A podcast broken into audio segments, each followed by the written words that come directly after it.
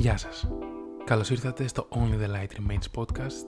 Καλώς ορίσατε στη Sun City, σε μια πόλη που είναι διαφορετική από όλες τις υπόλοιπες. Εδώ τα πράγματα κινούνται πολύ διαφορετικά. Είμαι ο Chris και σήμερα θα συζητήσουμε για μια φράση που έχει υποθεί πάρα πολλές φορές και έγινε κυρίως γνωστή μέσα από το μυθιστόρημα του Πάολο Κοέλο, ο Αλχημιστής. Η έκφραση είναι η εξής.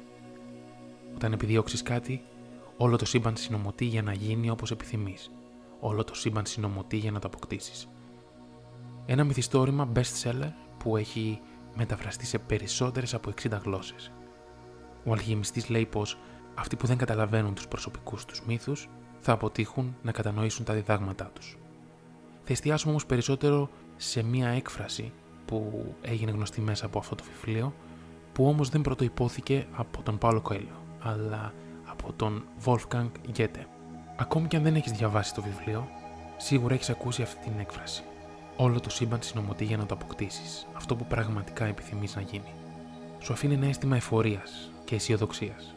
Η έκφραση αυτή, που έχει υποθεί ίσως εκατομμύρια φορές, στηρίζεται σε δύο πυλώνες. Ένα, στη δυσκολία που υπάρχει για την απόκτηση αυτού που αναζητάς. Για να το θέλεις κάτι πολύ σημαίνει πως βρίσκεσαι ακόμη στην αναζήτηση. 2.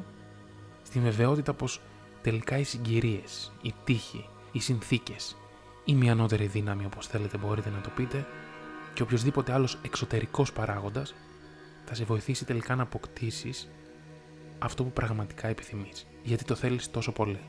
Άρα μέχρι στιγμής έχουμε ένα συναίσθημα που κυριαρχεί. Είναι αυτό της αισιοδοξίας. Ωστόσο, αν εμαθαίνουμε λίγο περισσότερο στο νόημα που κρύβει η φράση ή στην εξέλιξη που μπορεί να έχει στη ζωή μας, ίσως το αίσθημα που θα κυριαρχήσει μπορεί να είναι το αντίθετο από αυτό της αισιοδοξίας. Πριν να λύσουμε την διαφορετική τροπή που μπορεί να πάρει αυτή η φράση, θα πρέπει να αναγνωρίσουμε πως μπορεί να αποτελέσει πραγματικά ένα κίνητρο για να αυξήσουμε τις προσπάθειές μας, να καταβάλουμε κάθε προσωπική μας δύναμη, ώστε τελικά να αποκτήσουμε τα απαραίτητα εφόδια να πετύχουμε το στόχο μας. Όπως φαίνεται, μέχρι στιγμής το σύμπαν δεν έχει παίξει κάποιο ρόλο.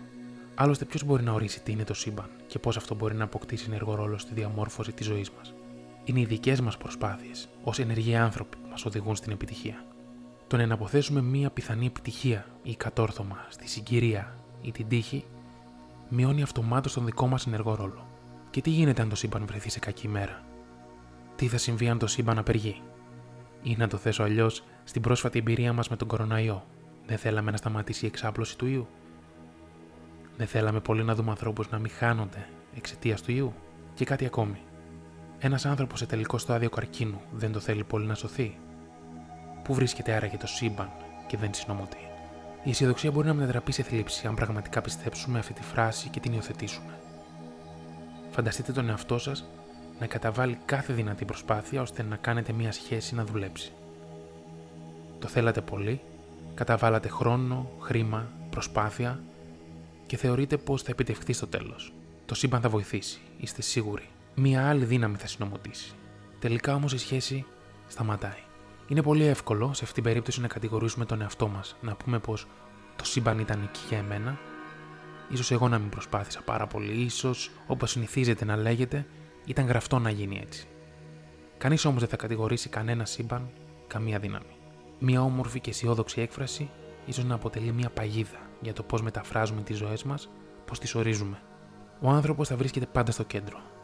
Όσο και αν κάποιες συγκυρίες φαίνονται ευνοϊκές στο να πετύχουμε κάτι, εμείς θα παραμείνουμε υπεύθυνοι για τις επιλογές μας.